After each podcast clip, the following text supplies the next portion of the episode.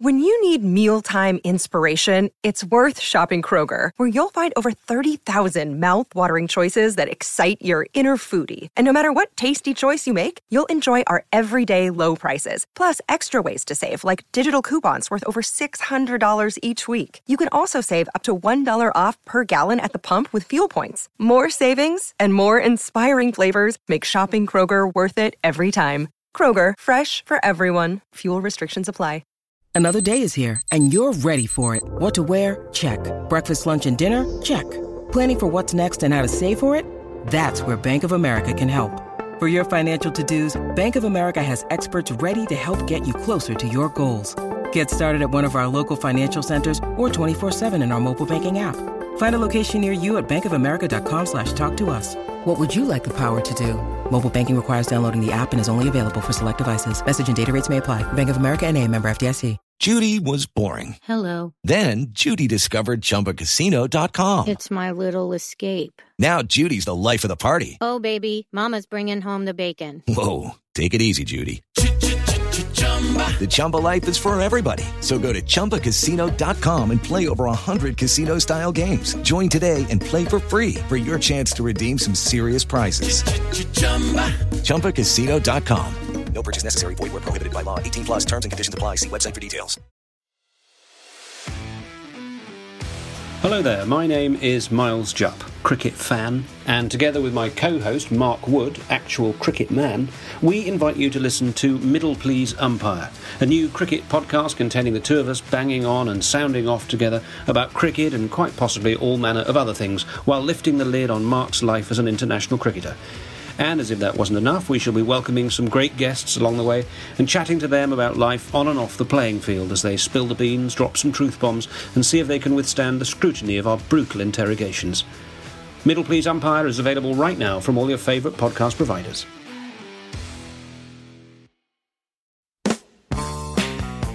Hello and welcome to Stop Hammer Time. We're joining you literally as the final whistle has just gone at the end of our game versus West Bromwich Albion. Uh, here to talk about our successful outcome in that game are, as always, Jim Grant. Hello, Jim. Good evening. Good evening. Everything all right? Yeah, it's good. Yeah. thanks. You're in your man cave in your new house. I am. Yeah. There's a dartboard behind you. Are you going to? Uh, do you? You're facing me. You're facing the camera and your thing. Do you occasionally throw the darts over your shoulder like um, Sigourney Weaver in that Alien film? Uh, play a game of darts against yourself while you're doing that. I'd like you to do that in preparation for the next. Well, yes, now would be great. Also joining us, uh, uh, one of our favourites and an old friend of the podcast. It is uh, broadcaster, journalist, writer Sam Delaney. Sam, also you. Uh, well, first of all, hello. Hello, hi. Uh, is that your video or DVD or CD collection? I can see behind it's you. It's a DVD collection. DVDs. Yeah, I get a lot of comments on that when I Skype in this position um, in front of my. I mean, if I wanted to look posher, like say if I was speaking to posher friends, Yes. right, I'd be like, I'd. I'd angle it like this so you can see all my um, very important books. uh, Yeah. Yeah. the weighty little. Fact, actually, I forget. I, it's, it's a difficult because I'd never. I don't feel any need to impress you, but I do No. feel like uh, Jim's the sort of man that I do want to impress. Yes. So when I address Jim, I will turn this way so he can see the books, most of which All right. belong to my wife. And when I talk to you, I'll just turn it back and you can see my collection of 80s movies and, and cartoons. Yes. DVD. Unfortunately, I can't get very good Wi-Fi in my statues room. Otherwise, I I do most of my podcasting from the the statuarium, I, as I think it's called. Um, Sam, yeah, of I have the same problem with my orangery. right where you keep your collection of antique oranges, Yeah. or, or as we call mouldy oranges, as as we call them, the, the recycling room. Sam, you do a podcast about West Ham called I do. You Irons. yeah which you've uh, appeared on a couple which I've appeared on a couple of times. Um, spelled, uh, uh, there's, there's like yeah, spelled U, as in the letter U, irons. Were It's you influenced- Athletic. It's from the Athletic. ah, were you influenced by by German submarines in World War II when you called Yeah, it that- U that's, U that's, that's the reference. Yeah. Right, right, That's the reference. What's the connection there? We just try to incorporate little bits about the um, the the untold story of the war beneath the waves. That's Yes. what I call it. That took place between Yes. 1939 and 1945. Because it, in many ways, it was the hidden war, or as some historians call it, Neptune's War. Yes, And, yes. Uh, and we just try to go on little segues w- between talking about, you know, who should play on the left and Yeah. so forth, into just, uh, you know, I'll paint pictures. And like a lot of historian broadcasters, I slip inexplicably into speaking in the present tense. yeah, yeah. Do you know what I mean? It's May 1941, Mm, mm. and, and, and, and, and hundreds of fathoms beneath the Mediterranean, a U boat lurks. Yes. You know, and we'll just do a little bit of that. So, anyway, if you're interested in that sort of thing, listeners, just give us a go. Was uh, did you, you must have talked then in detail about uh, Antonio's backstroke swimming celebration, Oh. which was of course a tribute to uh, the sunken uh, U five seven one U boat when Yeah. um, yeah. That's So, because it because it, it happened that he scored a goal on the anniversary of that being torpedoed, right. and literally hundreds of those people dying. And all right, fine, they were Nazis, but they were also humans. Yes, uh, as reflected in Antonio's moving tribute Yeah. to that. Uh, yeah, yeah. Why can't like, why can't the this bit politicians get round be the? edited out because I just feel as if I sort of I've described Nazis as humans in a tongue-in-cheek way, but we live in a mad world now, don't we? Where that could easily escalate quickly on social media. That's right. Let's remember there are some very fine people on all sides. On all sides. But, well, it's kind of what. All right, yeah. yeah. No, that's the opposite of what you're saying. Listen, listen the uh, uh, Nazis were I bad. They were bad. Human Yeah. death is always sad. Is it? I don't know. We're getting into something pretty deep here. Yeah, I yeah, feel that deep. I'm really overreaching. Yes, yes. Now, so um, West Bromwich Albion uh, lost to West Ham, uh, and uh, Sam Allardyce will be impeached, uh, which is great. Um, Second uh, time. he's contesting. He's contesting the result of the game. He insists Uh, they won. Yes, that's right. Yeah, yeah. Although, of course, his um, his comments about Snodgrass are going to be investigated, aren't they? Well, that's right. We'll come to that. Uh, there is, in fact, a legal aspect to uh, this evening's podcast. We should should have got Simon Pentel on. Um, Sam Allardyce's wife uh, uh, refused to show David Moyes' wife around the, the Olympic Stadium, even though it's their away ground. She still refused to do it. Uh, she refused to show her around. Mrs. Moyes said, "I don't want to be shown around." And when Mrs. Allardyce went, "Well, I'm not bloody showing you around," she was going, "I don't, I don't want to. I don't want to. I just want to sit here in the box." Well, I'm not showing you around there either. We're both already in it. I don't, don't, you don't have to show me around it, Mrs. Allardyce. It's a very, it's a very ungainly transition from uh, Sam Allardyce years ago Yeah. to David. Um, Apparently, there are recorded phone calls of Sam Allardyce on the phone to the referee saying, "I just need two more goals. yeah, yeah. Well, just give me two more goals. That's all. Like all we're talking about here is a matter of two, two small goals." He described it. but that that would just be a complete breach of all my responsibilities. So. Yeah. He described it as a perfect phone call. Perfect call. nothing, nothing wrong with it. Rudy Giuliani agreed.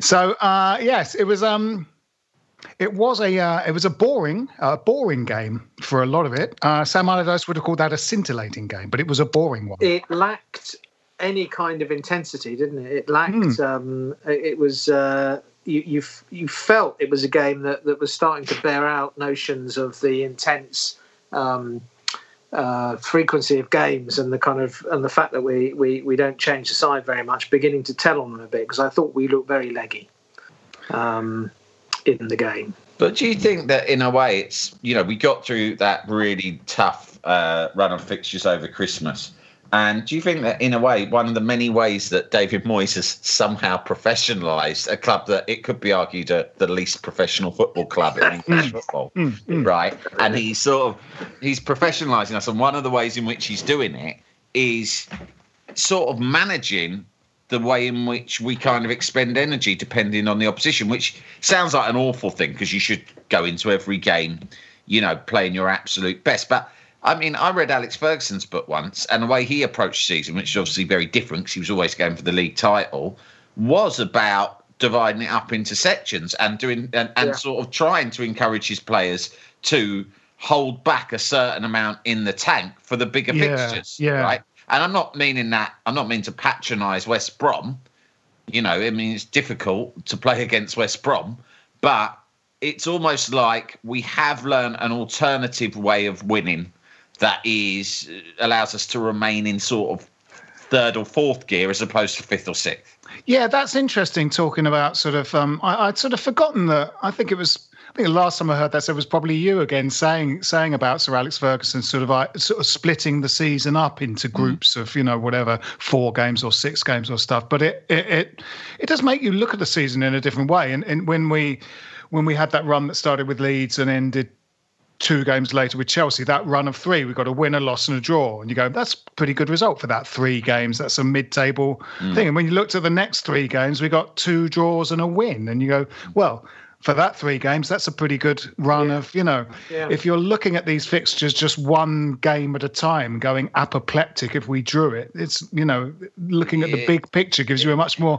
sort of sanguine yeah, idea of what's of like going on. it's the difference between an experienced and professional football manager, which is what we have, and a mad teenager on Twitter who wants everyone fired after a after a draw against Brighton. Right. Yeah, yeah, yeah. And, and and that's why David Moyes is our manager and not one of the legions of, of mad teenage West Ham Yeah. fans on Twitter, right? Yeah. Because it's like you don't just drop everyone. You don't refer to a perfectly decent midfielder as utter scum yeah. after they've just like missed a chance, right? Yeah, yeah. And and call for everyone to to die.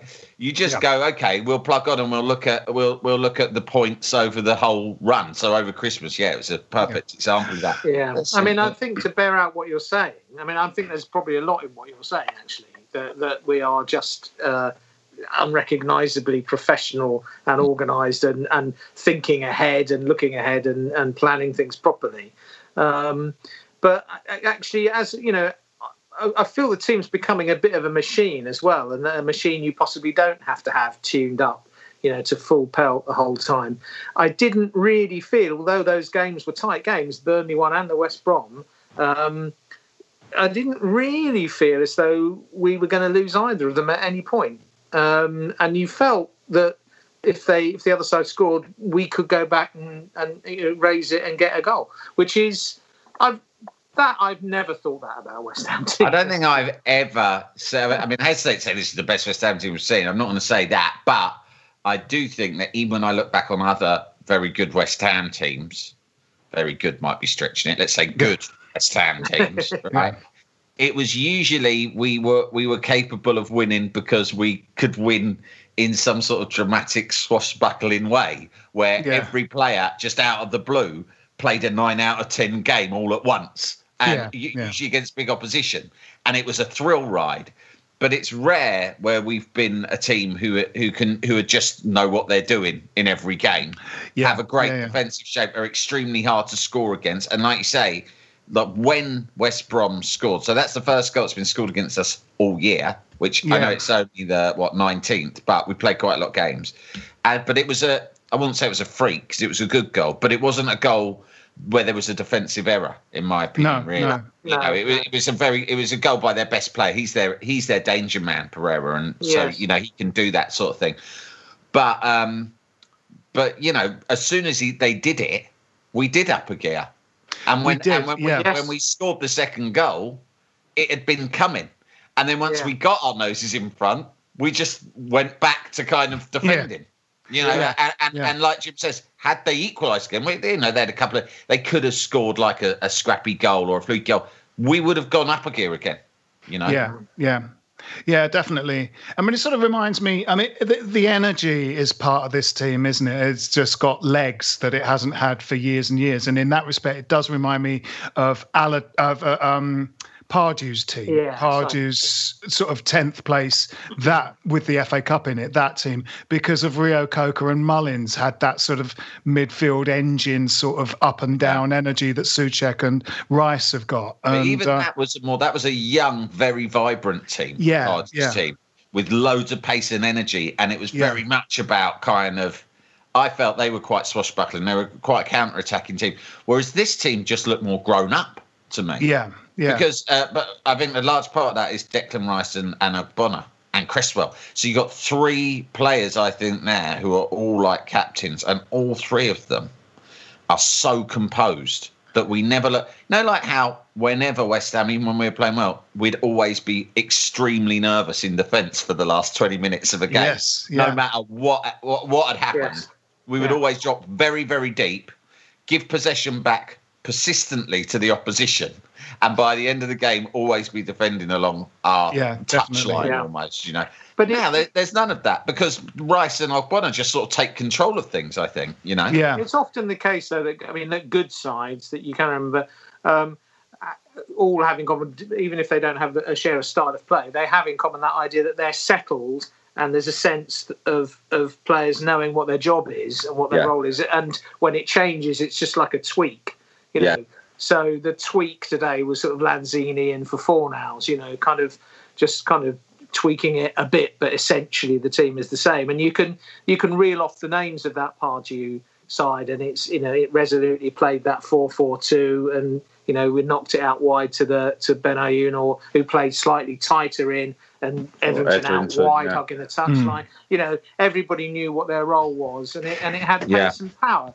And I think this team has certainly power. It's got it's got pace in in, in certain areas, but Mm. it's certainly a kind of powerful. We do, we we squeeze the life out of a lot of teams, don't we? We dominate them in in midfield, even if we don't have the ball the majority of the time. Um, we, we we close people down and, and, and force them into blind blind alleys and so on. So yeah, you know, yeah, it's uh, it, it's it's all a bit strange. The- one, one of the best things, though, you're right. it- There was a consistency to the team on the whole, and everyone knows what they're doing. But one of the most impressive things is that when the season started, everyone was like, "Well, you know, we're doing all right, but we've got the thinnest squad in the league," which is true. Now it's even thinner because we lost Haller, and we but we settled on this three-five-two formation, which seemed to be the, the turning point of our season, right? With Masuaku, Yeah. We lost Antonio and Masuaku. Up until that point, have been two of the most important players, Yeah. right? And because of the loss of Masuaku, we had to change the formation. And also, you know, with, with Haller up front, I mean, you know, a lot of debate about Haller. Let's not go back to it. But I would say when you watch Antonio turn in proper performances like this game of yeah, Burnley, yeah. it, you can't help but think more about how bad Haller was in that position because Yeah. everything he does, the goal, the chasing, everything he does, I keep thinking, shit, like Haller just wouldn't have been anywhere near that ball. He No, wouldn't no, have. He wouldn't. He, he just wouldn't have bothered chasing it. No, and no. Antonio You know. is, is palpably not up to full speed yet, isn't he? I mean, he's He you know, wins he's still, everything. you know, he goes yeah. for everything. He wins everything. Anyway, we lost then and had to switch to 4 4 2. And I thought, okay, this is maybe where the wheels will come off for a while and we'll just have to bide our time, be patient, and wait for those players to come back. He just switched it to 4 4 2. And if anything, we're better. I would say Yeah. now, when Masuaku comes back, he's not going to be able to get in the team, is he? And meanwhile, you got Balbuena, uh, who's had a very good, you know, very good season. Done, done Yeah. nothing wrong. I can't think of one mistake he's made. Poor bloke can't get on. And, and, Can't get back on and the side, Diop, yeah. He's like fifth choice centre back, and he was the guy who uh, only about a year ago would have been regarded as our most valuable player in terms of his, his transfer market value. You Yeah. know? Yeah, Yeah. yeah, absolutely. Yeah, it's extraordinary. Um, and uh, the um, we've got some good goals today. Uh, both our goals were good. Their goal was good as well, I thought. But uh, um, we, you know, it took a little while to come. Our first goal, uh, you know, right, right on the stroke of half time, and uh, obviously we, you know, we. Um, we had a lot of possession in that first half, but didn't seem to be able to turn it into goals. I thought Bowen, um, you know, God, boy, that boy's got an engine. He plays, you know, sort of him. 80 minutes of practically every game, and boy, does he he he's he's fast. He's fast. Ve- Very and, uh, fast. No, uh, I think underrated on the ball because people, when they talk about him, they say he's fast and he works hard. No, But he's I, skillful. I, I think he's got good great feet. yeah, composure. very talented. He yeah. looks up. He he's got great touch, and he and, and his delivery is fantastic. I think I, I think that he could get an England cap by the end of the season. You know, Yes. I, I could see that. I think he, he, he's getting to a stage where he deserves one. Do you know what I liked about his goal today? He scored it with his tits. Yes. Yes. And you don't often see that, do you, anymore? No, no. You used to see it a lot in the 80s. But nowadays, Um, you don't, I can't remember the last. T- I mean, when I was a kid, I had a VHS of 100 great titted goals. Well, they learned the 80s footballers learnt them from the strip clubs, didn't they? Because Yeah. of the, the that chest control to swing two pasties around uh, Yeah, in yeah. in concentric and um, Yeah. in, in concentric circles where one circle is outside the other. Yeah, circle. I mean, that, I mean, that the, the control that strippers had of their breasts in the 80s was Mickey. Quinn could actually do that. I remember seeing him do it for Newcastle. Yeah, and uh, and it would baffle defenders absolutely. because they wouldn't know Absolutely. which way to go. No, Yeah. no, absolutely. Yeah, and, and also a defender, if you're able to spin one tip one way and one the other, Yeah. the, the, from a centre back's point of view, you don't know whether to get tight or drop off. absolutely. Yeah. And, and Uh, it was a nightmare, bamboozle. It because was you're left in bamboozle no defence. man's land, aren't you? yeah. Trevor Trevor Sinclair liked liked to use his breast. Uh, Yeah, a lot. did. Uh, I don't know if he ever scored a goal with it though, but uh, he liked a, a chested pass. It, Um, uh, uh, Jan Antonio. Molby, Jan Molby used to lactate from his Right, that right. great all-conquering Liverpool side, and that would. Uh, Yeah, that Molby would catch the ball in his cleavage, and uh, you you you were not allowed to do that for more than seven seconds, running along holding the ball between your uh, That- that- moves. He, well, he was. They taught them that in that that was he was part of that great Danish team He was, that, yeah, that stunned everyone at the '86 World Cup, and that was the way they coached kids in Denmark back then. It was, yeah, yeah. Because it's so cold, you Mm. your feet and hands, extremities, uh, you couldn't touch the ball with them. Otherwise, they'd crack and fall off because it's so cold there. What I Um, liked was they used to Brian Moore, the great late great Brian Moore. He used to shout, didn't he, on the big match and stuff, "Tit goal!" When someone titted it in. Yeah. And it, it just went seeing Bowen score his tits tonight just brought all those memories flooding back. Yes, yes, yes. Uh, Antonio was a is a great um, employer of uh, of the chest, Yes. of the uh, chesty, His chest, the chest chestal zone, his chestal What? area. What a huge it's, chest. it's, it's a It is a big massive chest, isn't it? chest, It's yeah. not an insubstantial chest. That one. No. Um, He- he, was uh, he he was great in the second half. I thought um, starting to. There's a real sense that when he comes back from those injuries, it takes him a little time. It's like winding up a, a, a kind of mechanism, isn't it? It takes him time to get back up to speed. But I thought second half in particular, he was starting to look really good. He went on one really good run. I thought. Was that the one where he pushed the West Bromwich Albion player over with his hand? Get out of my way. Which I think I think the laws have something to say about that. He bashed a couple of them over. It was like it's a Yeah, yeah. knockout. He Yeah, just sort of like yeah. knocks them flying. That's what he does, doesn't he? He's like, you know, he's got that thing. Uh, Di Canio did it in a different way of like, if there's a defender standing in front of him, he'll sort of just run with the ball and see if he ends up the other side of the defender. And Antonio does the same thing, but more, you know, as much with strength as with, you know, Yeah. controlling the football. But it is that fact that he just takes a, you know, he'll back himself to get past this guy, I which think- Haller would never do, you know. I mean, Antonio, when you look at him, like, you know, we've got players who are very good on the ball, uh, like Benrahma and Bowen, who we mentioned, players with great touch and technique. And and sometimes I think people almost overemphasize Antonio's strength and speed because also there is no one who retains the ball better through a game than him uh, on our team.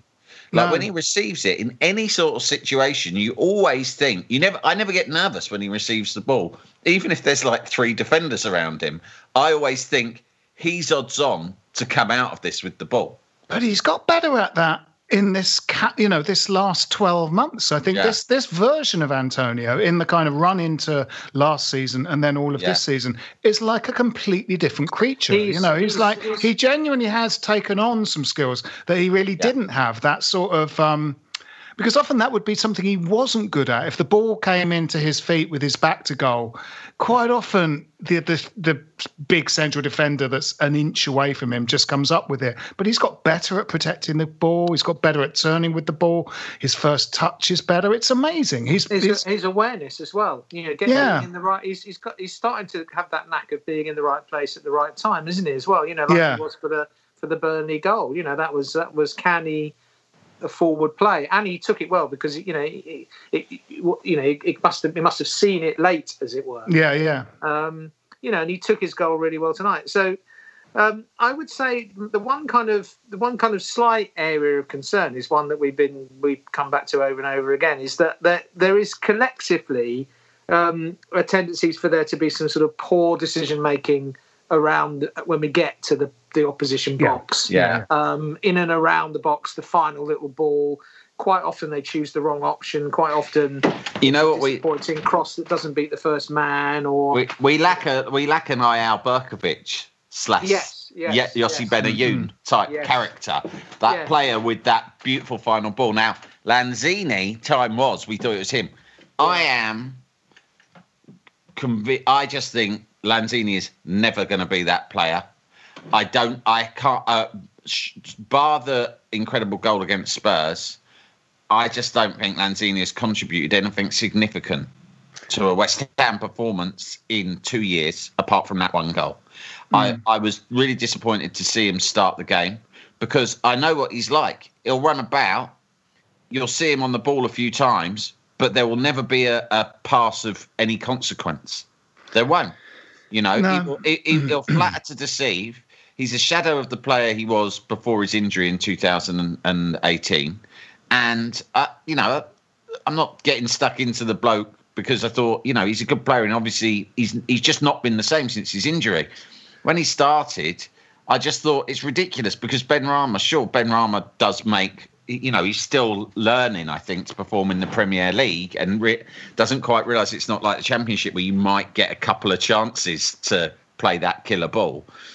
But if you play him in the number 10, he will always be looking for that killer ball or a shot on goal or he'll try something. Lanzini floats about a game in an inconsequential way, and he's Yeah. never going to be that guy for us. In fact, I preferred Fornals, who, who played in that position after the double substitution. Yeah. He actually, rather than play his usual position out on the left, he played in the middle, which is something I'd like to see him do more. I Hold agree, that I th- agree. Hold that thought. Uh, let's come back after this message.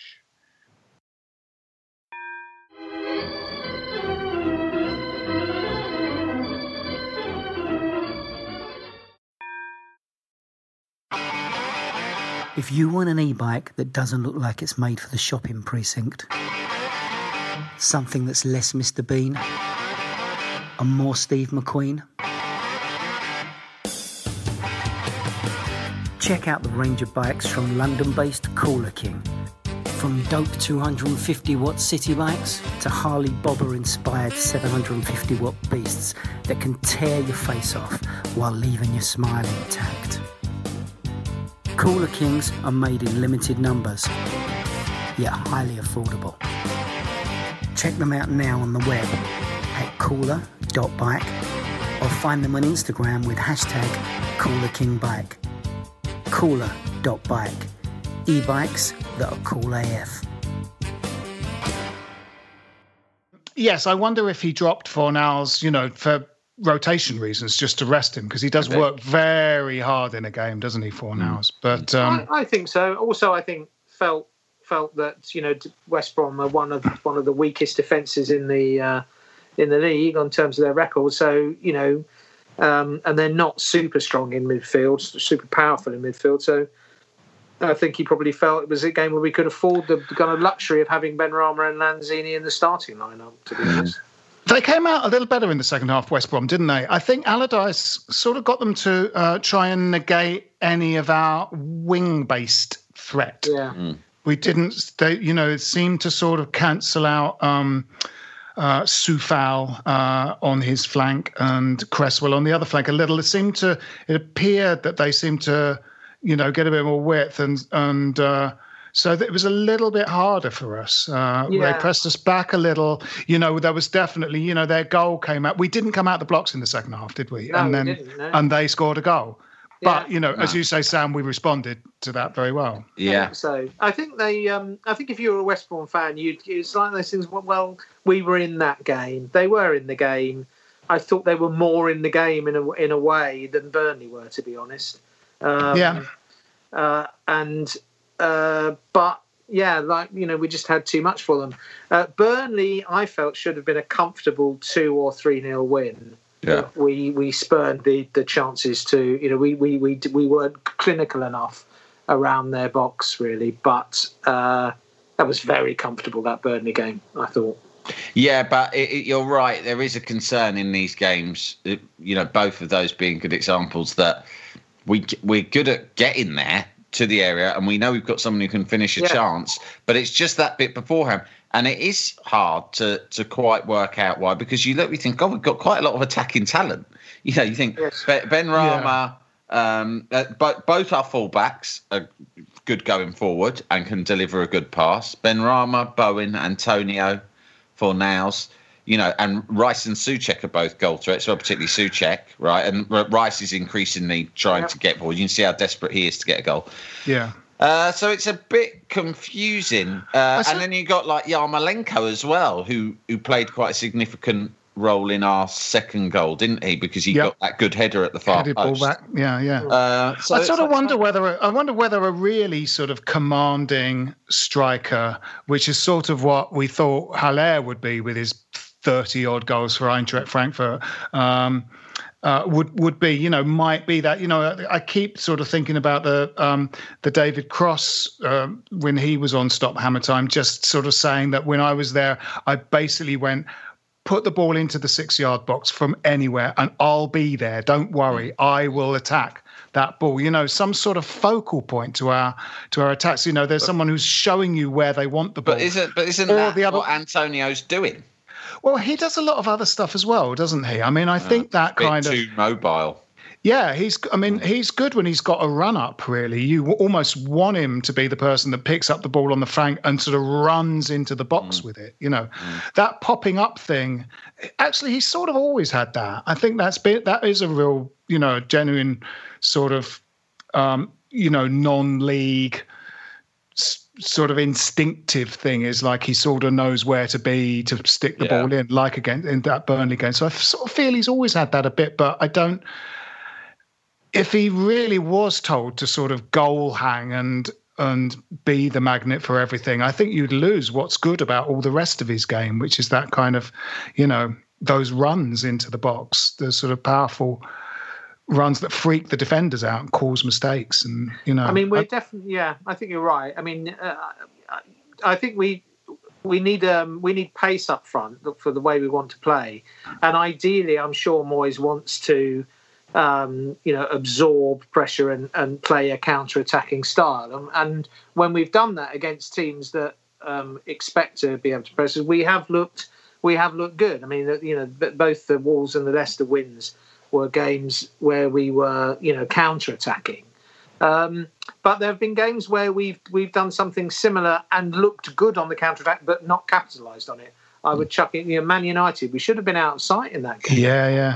Yeah, yeah. and Um, Arsenal, and Arsenal. yeah, and we lost to you know, Arsenal. We should have beat them. It's the, The hour against problem. Chelsea. It's it's, it's that Yeah. clinical decision making.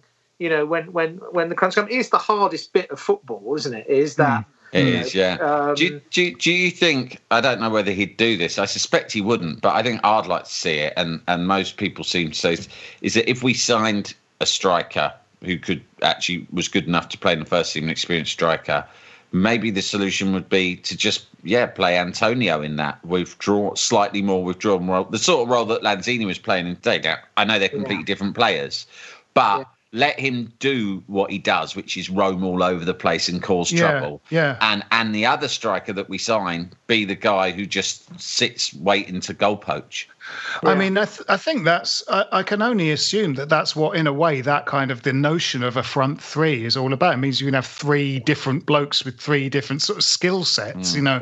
Um, y- y- you know, that, that, that with, with Fornals as one of that sort of front three, when you had kind of Fornals, Bowen, and, um, either Antonio or Haller. Um, that's you know sort of three guys with three different skill sets, and um, uh, but they are you know you have that thing that they they you're slightly hoping that possibly both of the wide ones will operate a little bit like wingers, and. Of those three, Bowen does tend to do that. Will quite often go to Yeah, the yeah. Flank. is Fornals is not that guy, is he? No, he's more up and down. He's more box to box. He's sort of yeah, and he cuts inside a lot. You know, Yeah. when he when he gets the ball, we broke actually t- tonight. I think he received the ball on when we were breaking on a counter attack from Antonio, and it looked like we could fly forward, but he had to bring it in on his right foot. Yeah, yeah. because he, he can't take it on with his left at all, and that's a bit of a flaw in the team. Is that you kind of do want. Uh, we've got obviously Bowen is left-footed, but he prefers playing on the right, same as Hmm. Yarmolenko. Um, I I quite like Benrahma on the left just because you know he can take it to the byline yeah, and yeah. put a cross in that way. Um, and that that's I a little bit prefer him to Fornals, but on the whole, I'd rather Fornals and um, Benrahma both be in the team. both be in the team. Yeah, yeah, Yeah. yeah. Um, you know, I thought I liked uh, Benrahma today. I thought he was good. Um, uh, I thought, you know, he's uh, very, shows you what he shows you every game, which is he is very, very busy. He's looking for the ball, And he will always looking improve as well, I think. Yeah. won't he? I think I think so. I think so. I mean, I think they are improving. I mean, I, th- I think it's it's clearly something that I mean, Moyes has alluded to the very issues that we've been talking about about being clinical and, and making better decisions uh, in the final third. And um, I'm sure that's something that they're kind of they're working. I mean, you know, you had to get turn it into a team that doesn't shit goals every week to you know starts winning football tight football games, and we're doing that. Um, so you know, it's a project, isn't it? Um, I, I only hope he's given the proper resources and time to complete the project. It's a bit, uh, you know, there's no talk of a, of a contract for him on the on the horizon, is there? I mean, I, I, I, you know, I just wonder. I wonder how well he's getting on with the, the uh, our, our esteemed owners. I, I, you know, I don't know. I don't know. I'm not. Oh, I mean, it would be. I mean, it, the, the the thing is, it would be a disaster, but it wouldn't be in the least bit surprising. No, no. it. if Moyes That's it. suddenly if Moyes suddenly disappeared because we've stumbled, and I really do mean stumbled upon the best manager we've had in many many years, um, at just sort of by by fluke really because we tried all these other guys. He was almost like the last man standing, Yeah. the only guy willing to do it, and it's like he's kept us up twice. Now he is very rapidly transforming us as a team and a, and a squad, you know, in, into people who can actually compete and be taken seriously for once. yeah. Right. And I wonder what I wonder what the length of his contract currently is at Well, the it was moment. it was eighteen months, wasn't it? just eighteen Yeah. months. He insisted on a contract. He said, "I'm not going to just do this thing you gave me last time, to the end of the season, because Yeah. that that was outrageous." I think I've kept you up once. You want back, give me a contract, and they still, even then, said, "Oh, all right, we'll give you a contract, but it's only for 18 months." Yeah. which is basically still a short-term contract because it means that it's easily paid off. Yeah, so yeah. they don't, they didn't really consider it a contract. In fact, I heard through someone that they'd been told by a member of the board that it was a case of, oh well, when it, when they, when it was asked by someone, why have you got Moyes back again? And this person was not particularly complimentary about him. He said, "Oh well, he was told by a senior member of the board. It's like, well, because he's cheap, and we know that if it doesn't work out, we can easily get rid of him without breaking the bank, which is what they'd just had to do with Pellegrini, Yeah. yeah, and they yeah. just didn't want to do that again. So that's the respect they showed this bloke, and he's come in and confounded everyone's expectations. Every West Ham fan, the, Yeah. the board, not the players, because the players all loved him from the first time. yeah, apparently yeah, yeah. um, and and all fans of other clubs as well. Because you won't find a Man United or a Sunderland fan with anything good to say about the bloke, No. and you just think, God, he was he, he was very good at Everton. The United job we now know there's a po- poison, Poison, chalice that yeah, everyone's absolutely. fallen foul of. yeah. Um, uh, was it Real Sociedad he went to? I mean, it's probably not the right decision. And Sunderland, you look at, think, well, that was that's been a poison chalice for years. Like the amount of managers they've had go through that club, it's just like a, is just an impossible job for many years. At the beginning of that season uh, at, at Sunderland, I remember him doing an interview, and he was like he was in a hostage video. Yeah, he yeah. may as well have had the word "help" Well, tattooed. that, that's why they, they the fans hate him. The Sunderland fans hate him because he basically said from the very beginning of the season, we will be in a relegation dogfight for Yeah. the whole season. Yeah, and that's what he obviously that that really that wasn't great PR as far as his own fan base was concerned. It was probably him trying to limit ex- manage expectations, but it backfired, and they really dislike him now. Yeah. What they might not realise is that they could have had Pep Guardiola in charge saying, or, or Jurgen Klopp, Mr. Good Vibes. Do you know what I mean? The best of football. saying, Yeah. Saying, oh, it's fine. We're probably going to win the league, yeah? And they still would have got relegated. Yeah. So Yeah. suddenly, well, bloody hell, this bloke was just there and available. We've Yeah. got him. He might be our best manager that we've had. Absolutely. I mean, yeah. go back through anyone really. I mean, Redknapp. It the truth is, Redknapp was the last manager to sustain any kind of decent run. Yeah. Went on for more because you know there's people who had spells. Zola had a great spell. Pardew had a couple of great seasons, right? But it uh, uh, Allardyce kind of It's pretty much one each, you know, so what one season each. Bilic you know. had a good season. They all have a good season, and then inevitably it implodes. Yeah. Yeah, absolutely. We should be cautious because, of course, Moyes hasn't had a good full season yet either. Yeah, yeah. No. Right.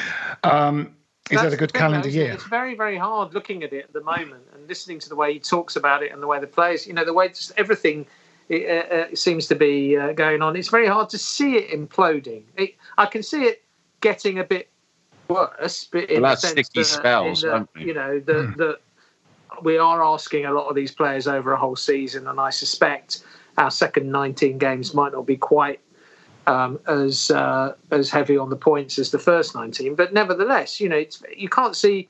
It really doesn't feel the wheels are very solidly on this, aren't they? There's no real sense that they're about to they're about to come off, as, as is so often the case. Think- Even in a good, even when we had Payet, there was that you know that, that game against Watford where we kind of showboated our way into a two 0 lead Yeah, yeah. Yeah. and lost. That was the 4-2. begin- that was the beginning of the end of that season. Yeah. What, what we di- what we discovered about Bilic was was that we remained a soft touch. We'd been Yeah. tricked into thinking we weren't, but that was because we had a player who genuinely was the best player in the world for one season playing at West Ham, and so we kind of had an artificially good season in some ways because. He was so good that he was unplayable in, in like new not every game but numerous games he was unplayable, and so that was it, it was it was a strange season really. But we, we were very soft touch under Bilic. We weren't fit or anything like lovely bloke, and you know I loved him as West Ham manager, but we weren't good enough. Um, we had a, but we, we sort of did, did this thing again, which comes down to kind of money and ownership of, uh, and and is is tied into the fortunes of the club, which again is to, to the managers, which is the transfer windows. Because we had a fantastic transfer window where we bought in Payet, Lanzini, uh, Ogbonna, Obiang, um, Carl Jenkinson. So it's like half a new team that were all really good. Alex Song, you No, know, and then the next transfer window was just like Gökhan Töre and Feghouli and but just the, but the Jonathan thing about Calleri the thing stuff. about Moyes is that makes him different to all those other things is we obsess and increasingly. And you know, you go back to the nutters on Twitter, the kids who, who play FIFA and think it's as easy as just picking a player and going and buying him, sort of thing. And everyone obsesses over it being a case of who can build the best team because everyone plays fantasy league or FIFA or some other football management Yeah, yeah. game, right? What Moyes does is he takes players and coaches them to improve them as Yeah. a team, both as individuals and as a, as a team. So look, he hasn't, you know, the yes, Bowen and Souček were very good signs. Coufal's been a good signing. Craig Dawson uh, could end up being the best of the lot. You know, we're about to get him for two million quid, and we were going to nearly spend thirty-two million on, On Tarkowski, who was the better in the game against Burnley. well, Yeah. Dawson by a mile, right? So that is an incredible one. But on the whole, what he's done is he's taken Ogbonna into a decent defender who wasn't guaranteed a place in the team to being one of the best defenders in the league. You know, he's taken Yeah. Antonio from being a decent winger into one of the best centre forwards in the league. Yeah. He's taken Declan Rice, who was already very good, but I would say he's turned out. I, I wouldn't swap Declan Rice for any central midfielder in the league, you know.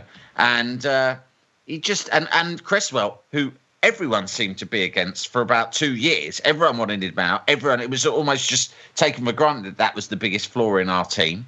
Cresswell is now one of our best players again. This is as good as any season he's had for us. And anyone that thinks that that's kind of just chance or it's an accident, uh, you've literally got empirical evidence because it's what he did the first time two Yeah. years ago. Was he arrived at the club and he's and Declan Rice played every game as a centre back. You know, he went this kid's great. I'm going to put him in the team. I'm going to have him as a centre back because this, you know, the defence is bad. Ogbonna played every game, centre Yeah. back. Cresswell Uh, played Cresswell, centre-back. he went, I like this lad. He's got skills. He's not quick, so I'll make him a, the left Well, side of a central three. got this- Perry. So he literally did that the first time around and then came back to them and basically went, You guys still fit? Still can play football? Great. Well, I'm going to play you guys Do it again. all over and again. it worked Yeah. again. He even tried to get Arnautović back as well. Well, yeah, it was getting. A, he gets a tune out of Masuaku as well, doesn't he? Yes. I mean, Masuaku had been written off completely, and then uh, you know, and he's he's worked out that we could all see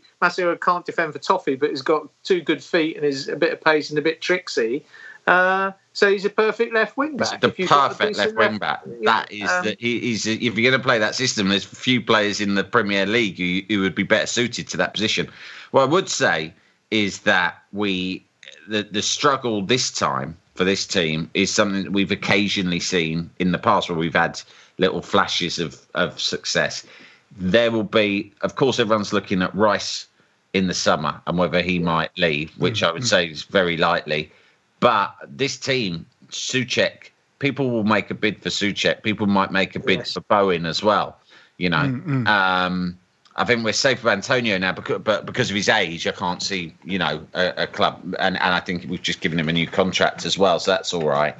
But you know, that's the the three. Our central midfielders are both going to be targeted by Champions League clubs, I would imagine, and I wouldn't be at all surprised to see Bowen linked with other clubs, and and that'll be it. It- you know, when we were in the past, that was the tradition, wasn't it? We'd have a little period of success, and then bigger clubs would come in and just snaffle up our stars. Yeah. And I think that that could be the big challenge, especially in the current climate, COVID, the way our our owners are anyway about money.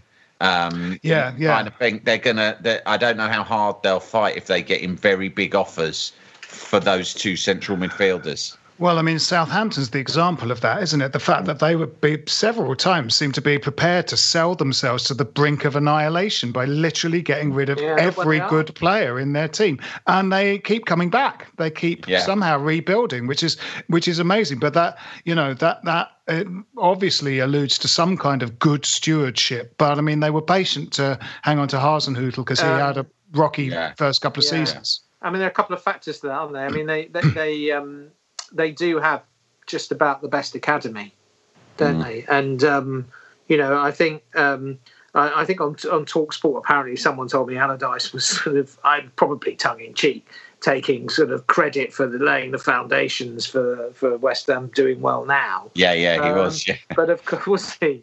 Um, but of course, actually, it was under Allardyce, wasn't it? That that that, that, that there was a period of sort of underinvestment in uh, you know the, the traditions of the academy started to Mm. go go awry, and um, there's this, that, you know we don't have a really clear you know production line of Rice has come through.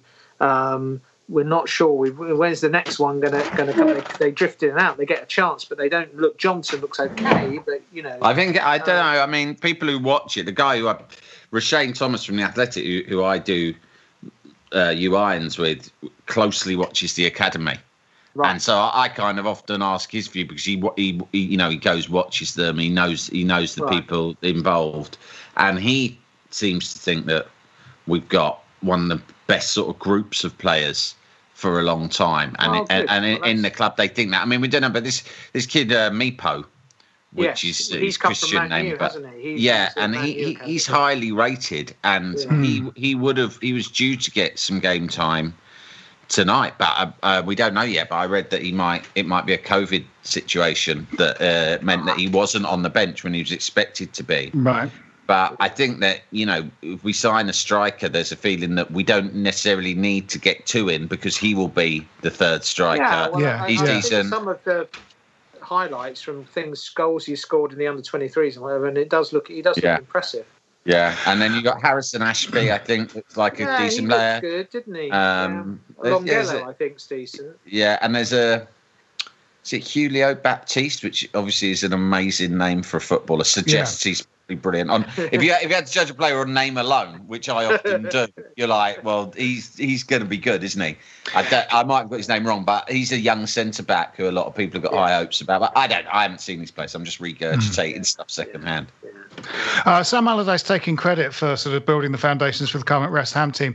It's a bit like that rule when there's been a foul, but the referee lets play go on and sort of calls it back. It's like it's moved on so long from when Sam Allardyce might have influenced the current West Ham team because it's turned to shit twice since he built those foundations and has been built up. It turned to shit with Bilic, turned to shit with Pellegrini. So for him to sort of take credit to something that happened so far ago, not only has that phase of play carried on, but everyone's back in the dressing rooms. It's like it's so Yeah. long since the thing It's like Denis Healey taking credit for the really swift rollout of the COVID 19 vaccinations in the UK because he was Home Secretary in the early 70s. exactly. Yeah, yeah. He's exactly like that.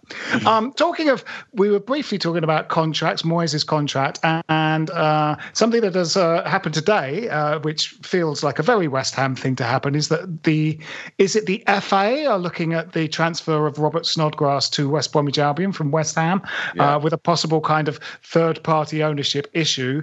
Um, that issue being that there was apparently an agreement where he wouldn't play in tonight's game, and uh, possibly, I imagine, the reverse fixture, um, and that that agreement had been struck up by both clubs. This is classic West Ham stuff, It yeah. is. Yeah. But what I would say is that Allardyce, I think, dropped that in on Talksport. I think it came from Allardyce. And on, this- on the telly, and on the telly, and on telly. Okay. So, so Allardyce has chucked this out on purpose because he would have been fuming that probably the higher ups at the club made a gentleman's agreement with the higher ups at our club, and Allardyce is fuming that he can't pick an important player. And he's chucked that in because he's angry, but also probably because he quite fancies the idea of there being a look into it, and it might, you know, because he's fighting for his life, he'll try anything. Yeah, yeah. The truth is, it if if it's just a gentleman's agreement, then there's not much they can do. And also, Chelsea, who loan out play like whole squads worth of players every summer from their academy, um, have these deals on all the time. Chelsea are Yes, always you're doing allowed, it, You're allowed it on a loan. You are allowed it on a loan. Right? You're allowed to say if you're still you still own the. Oh yeah, you're right. This yeah, this is to say. different, isn't it? Yeah. This is a permanent transfer, and it is definitely against the rules. However, if it, if it's in his contract, I think both clubs will be uh, In, culpable. in trouble. Yeah, yeah. exactly. And if it's not in his contract and it's just an agreement, then you can't prove anything, can you? Yeah. Really? Yeah, yeah. Yes. Yeah. It would involve Yeah. Allardyce having to testify against his own club in court, would. Which would be do that, though. an amazing thing to do. And he would do it if he Yeah. felt they were going down anyway. Because But- with Yeah. Allardyce, it's all about himself and his own reputation. Yeah. Yeah. And because he's yeah. never had a club relegated, if he feels they're going to get relegated, he'll do a Sheffield United and, well, a kind of a Sheffield United move and end up suing his own club. Yeah, yeah, yeah. which, uh, um, of course, is a which is very apropos because that'll be something that that the precedent was set by uh, our only previous manager to have wins booed, uh, which was Alan Curbishley, who sued West Ham United, didn't he, for, for Yeah, constructive yeah, dismissal? constructive dismissal, Well, yeah. could you imagine a situation wherein Sam Allardyce attempted to sue himself Yes. and both defended and prosecuted himself in court? Yeah. So there was effectively four Sam Allardyces in the courtroom. he might also pardon himself as well. Yeah, Yeah. Yeah. Absolutely. he sued Absolutely. himself for getting relegated. Unbelievable. Only Big Sam. That's Big Yeah. Sam, That's right. larger than life character.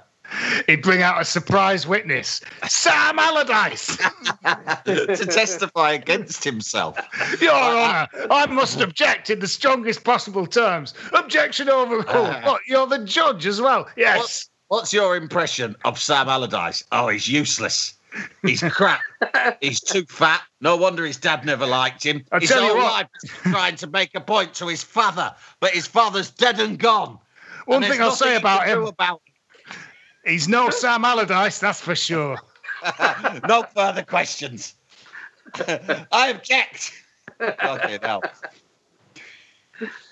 Oh dear. That would be great. Um, So that's uh, that's the future we're looking for is uh, uh, for all of this to be settled in the courts. Um, uh, in, the sev- in the landmark Allardyce versus Allardyce case. yeah, yeah, Yeah. I don't know Um, what penalties there are for these sorts of uh, transgressions. If they, if it is the case that they've, uh, I can't believe. I mean, it comes employed lawyers. They must know the They must know not to put con- clauses like that in contracts. Surely, you'd have thought. But he did say we couldn't get the deal done without without that agreement that he wouldn't play in that game. Quite a stupid thing for us to if, if it backfires, it would be peak West Ham, and it would be peak West Ham for it to happen amidst a period where, for the first time in a long time, all West Ham fans are thinking, "Wow, I feel quite relaxed with like a decent Yeah. side. We'll probably Yeah, just yeah. finish comfortably in mid-table." Do you know what I mean? And and just as everything's going right, or the law of West Ham is something disastrous has to go wrong. And this could be it because we're all looking for. If it's not that, it'll be something else. And finally, a record point deduction was seen in the Premier League today as West Ham United were docked 17 points. West Ham have had a winding up order from the High Court, from the House of Lords itself. and will cease to exist on the stroke of midnight tonight. Fans are frustrated that they were given only hours' notice of this, and were- and only had hours to find new clubs to support. Oh Yeah. dear. Uh, yes, that's what. So that's what's going to happen. That's uh, what we speculate will happen. Um, yeah, so we uh, we've got uh, Doncaster, haven't we, at the weekend, and uh, and then when's uh, when's our next uh, league game? Then It's it's Palace. Crystal Palace, isn't it? Is that on the following Tuesday? I think it might be. God, are we is, are we settled into a weekend Tuesday? Yeah, I think I think think there's a bit of a yeah. It's, it's they come thick and fast. Where are Doncaster? Are they League One? League? Where are they? Uh, no idea. No. I wanted to Uh, they were in the Championship, championship. They're sort of a yo-yo Championship League One yo-yo team, aren't they? yeah. They've, they've spent a lot of time in the Championship in recent years. Have they? Hmm. Uh, how do we think we're doing that? Three o'clock on Saturday. That's nice, isn't it? Yeah, figure. Um, Kick off. Difficult to tell. I'm sure. You know, I hope he puts a, a, a decent side out. And uh, I mean, he's got much not much option really, has he? There's not exactly uh, a huge squad to bring in. Um, and I think if we play anything like we can play, we should we should win the game. We should have enough to win the game comfortably. But it's a cup tie, and there'll be you know Yeah. be difficult Yeah. opposition. Yeah, and and and you know, uh, Stockport County gave us a, a very good um, Yes. gave it Yeah, gave us a yeah. good game, and we only narrowly got through that. And Doncaster are a lot better than them. Yeah, So- yeah. And I wouldn't be surprised if he if he rested Antonio because we are playing on Tuesday again, uh, and and so you think there's and he was knackered tonight. That's why he got Mipo is has got COVID from from what I've read. So you're looking at um maybe Yarmolenko playing up front, Yeah. Which so again Although when he came knows on, he put, in he put Bowen in central when um, Yarmouth Yeah. came on, didn't he? So maybe Yeah. Bowen. Yeah, so we're gonna. So it, yeah, it'll, I think it'll be a challenge, won't it? Yeah, it will. It'll be a challenge. Uh, I, I would. I would say, you know, it, we're relying on the fact that we've got this very good defence now. So I would say maybe another one nil. Yeah, yeah. Jim, 2 0. 2 0. Yeah. Um, no, that's that. I'll have to go. Well, two, yeah, no, all right. Uh, two one, two one to us. They'll, they'll, they might get a goal. Uh, that's that's all I'm left with really. And and then it's Palace, and we, um, you know, that sort of falls into our kind of. Uh, our sort of batting zone of games that we sort of want to get something out of, uh, because then the the hard teams are going to come back round again. Uh, Yes. And um, Yeah, we've got Liverpool after that, haven't we? yeah, so so we um, it would be But- nice to get something Palace out of gave us Palace gave us a very good game, didn't they? Um, Yeah. Just before Christmas. Yes, they Yeah. did. They were good. We were. Yeah. Well, they are good. I think you know they're a good side, and they're, they're Annoyingly good. Roy Hodgson teams are just kind of boringly resilient. yeah, I think. You know, I thought they were probably slightly better than us actually in that game, weren't they? on that on that day. yeah, So- definitely. Yeah. we were lucky in that game. Um, No, they, they've you know they've got good players, and uh, um, I always thought we should have got An- Andros Townsend when he was at Spurs, but people have said that he he's got sort of like he's a bit mad or something, uh, which is why Spurs got rid of Oh, him th- that put us right off. massively. All right. Well, eccentric character is he? Oh no, we don't like them at West Ham. no, We like things done by the book.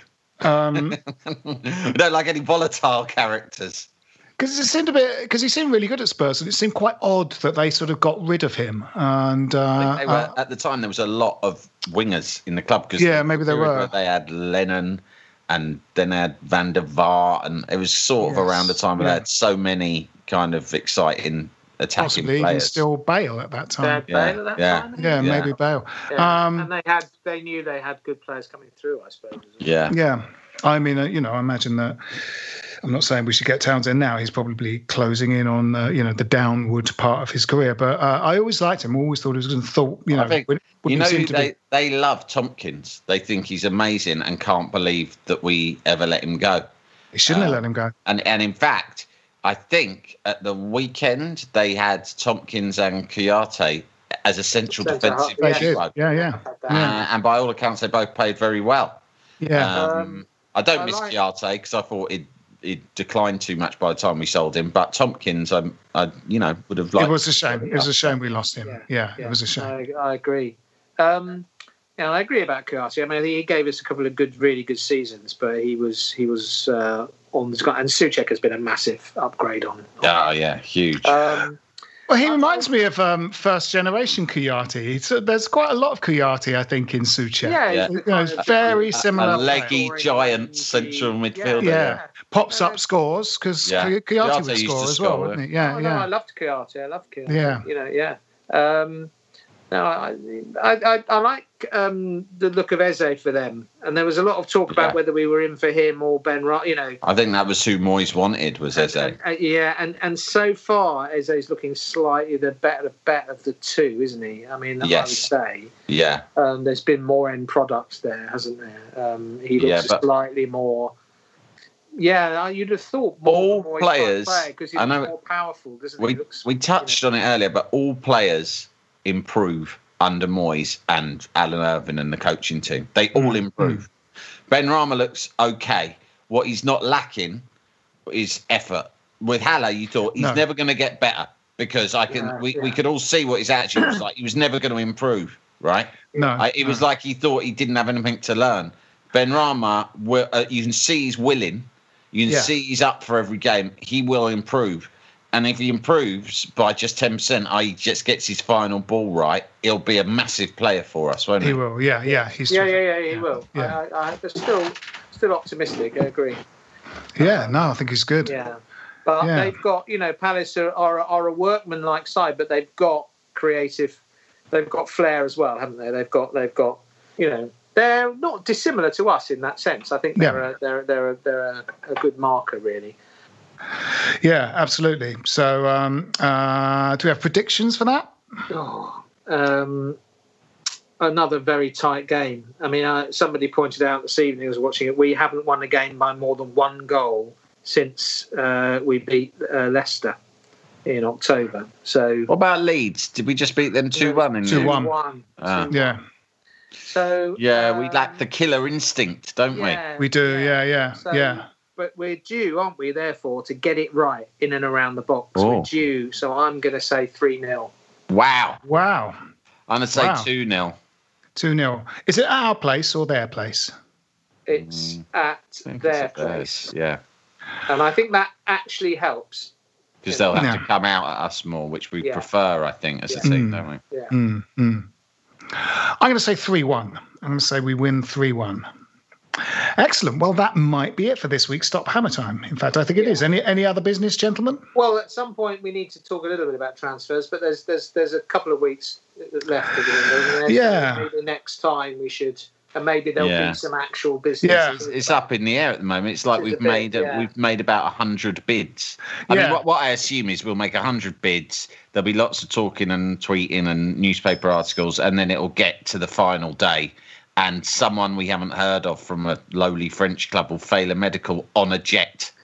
um, a private jet at the stroke of midnight, and Yeah. we'll end up having to get someone. We'll But- we'll end up but re-signing. will in a taxi with the with the engine running. Yeah. Yeah. and then we- we'll end up buying Mido, who's now 52 and 18 Yeah. stone. But you know, Yeah. Moyes is like, well, you know, he, he's got the experience to do a job for us. So Yeah.